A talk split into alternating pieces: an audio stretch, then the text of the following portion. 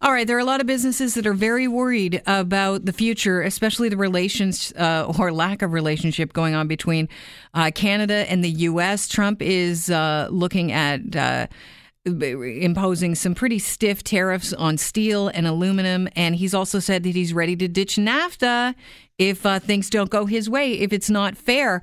Well, it looks like uh, the California Chamber of Commerce and the Ontario Chamber of Commerce have joined forces in support of NAFTA to talk about it. We're joined by Rocco Rossi, President and CEO of the Ontario Chamber of Commerce. You've heard him on the Oakley Show. He's one of the frequent panelists. And uh, it's a pleasure to talk to you again, Rocco. How are you?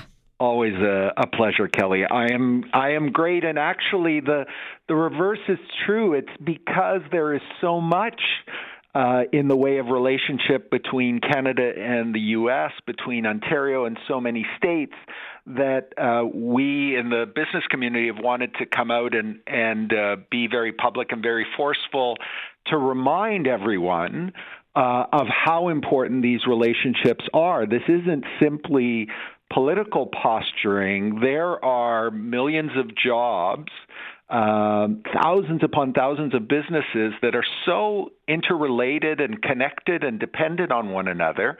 Um, and trade, at the end of the day, uh, has led to greater prosperity for all three of the countries in the NAFTA relationship, and and uh, we're here to say it loud and proud. Yeah, and nobody's arguing that uh, any of that except for Donald Trump, you know, who wants everything to be fair for, you know, his whole agenda is America first. But let's talk about the Californians, and it's not surprising that the Californians are uh, the group, the uh, Chamber of Commerce, are joining forces with the Ontario Chamber of Commerce, because I would assume we do a lot of trade with them uh, with regards to we're, we're importing a lot of their food. What are they getting from us?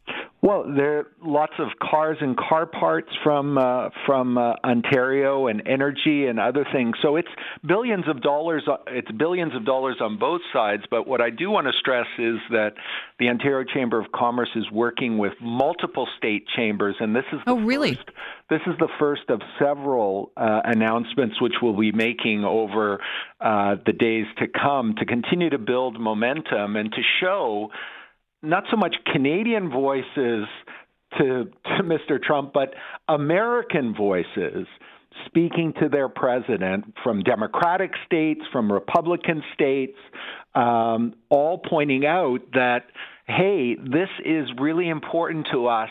Don't mess it up.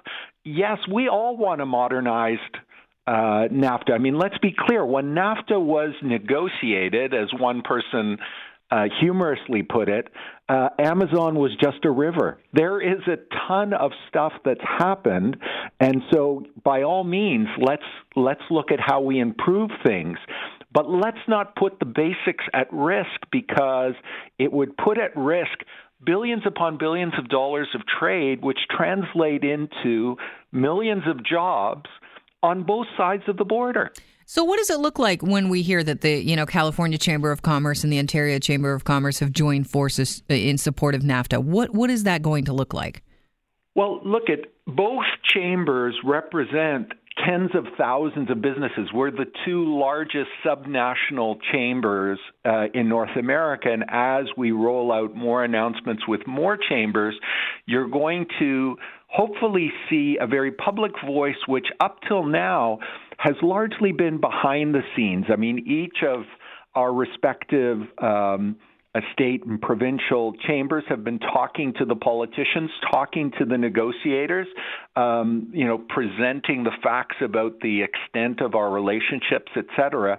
And and now there's just a feeling. Look, we need to ensure that these these pro trade voices are heard publicly and not just behind the scenes so that people understand it's not simply politicians talking to politicians, one person trying to one up the other.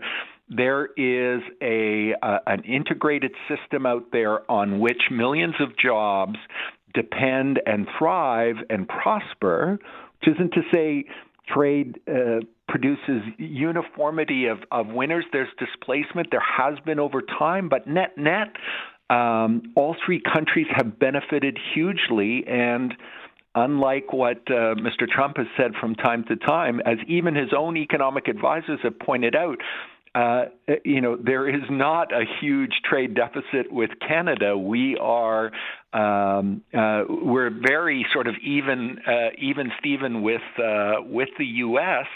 and uh, literally for over 20 U.S. states.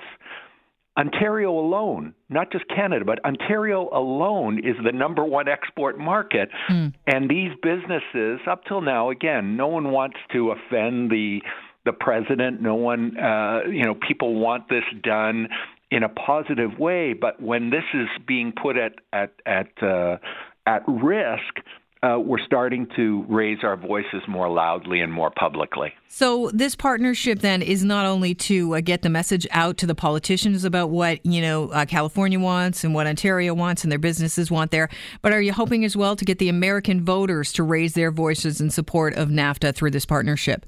100%, and also to be encouraging our state and provincial and subnational leaders to also um, look at developing ways to enhance our our relationships so that even you know whether NAFTA is there or not, and we believe firmly that NAFTA in some form will be there because it's just in the interest of everyone for it to be there. Uh, but to continue to reinforce those bilateral relationships as well as California did in signing a memorandum a couple of years ago with Mexico on a number of areas, as Ontario has signed with the state of Michigan on on autos and other um, on other items to continue to build in a positive manner um, the links that, that as they get stronger and um, will will help to support uh, both sides uh, of the border.